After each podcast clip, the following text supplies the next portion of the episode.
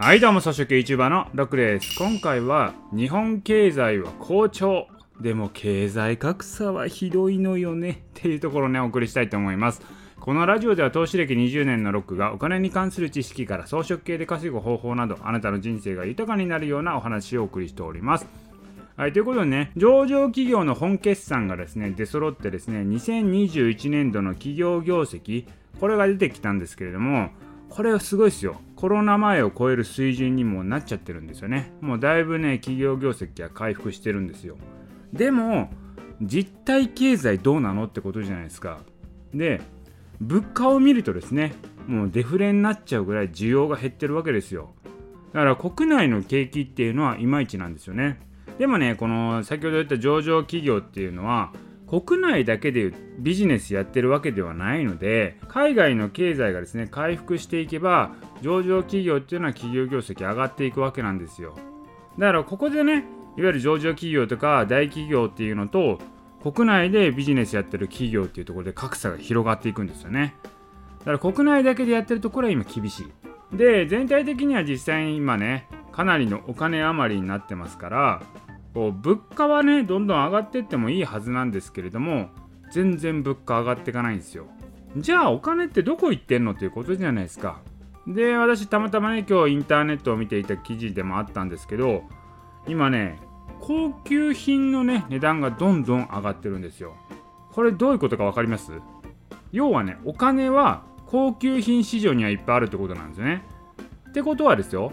お金はですよいっぱいばらまきましたけどばらまいたお金どこに行ったかというと庶民に行ったんではなくて富裕層にどんどん流れていってるってことなんですね。だから高級品市場っていうのは物価がどんどん上がっていってるんですよ。だからね今はね不動産市場もめちゃくちゃね値段上がってますしあと高級品でいけばロレックスロレックスとかも異常なくらい上がってますね。あと高級車とかあとクルーザーとかそういうのもどんどん売れてるらしいですね。この物価動向を見る限りではね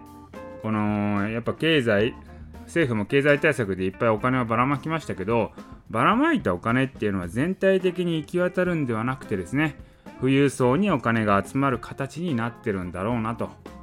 これがね社会の構造なんですよということなんですよね。例えばねこれ飲食店とか見てもまあ厳しいですよね飲食店のビジネスは今。で売り上げは減りましたと。でも家賃はね払わないといけないじゃないですか飲食店は。で家賃補助っていう形で国は補助してくれるんですけど、まあ、別に補助されたからといって飲食店側にねこれ何も残んないじゃないですか。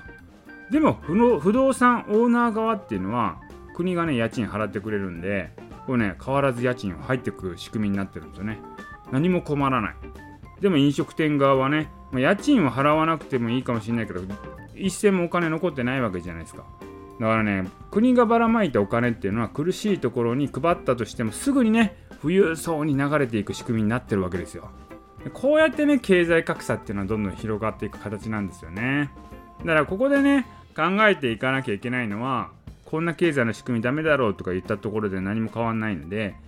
まあ我々が変えようと思っても変えれないじゃないですか。じゃあどうするかっていうとお金が流れてくる側の仕組みをちゃんと作ってそこがお金をね流れてくるようにしてこないといかんよねということだと思うんですよ。うん。そうしないとねお金はねどんどんねあるところに流れちゃうっていうことなんでそれ掴み取れるような流れの仕組みそこに乗っかりましょうっていうことなんですけどまあね頑張りましょうよと。まあそうは言いますけど頑張りましょうっていうことですよね。はい。ということでね今回はね日本経済は好調でも経済格差はひどいんじゃっていうことをお送りいたしました。今回の音声は以上です。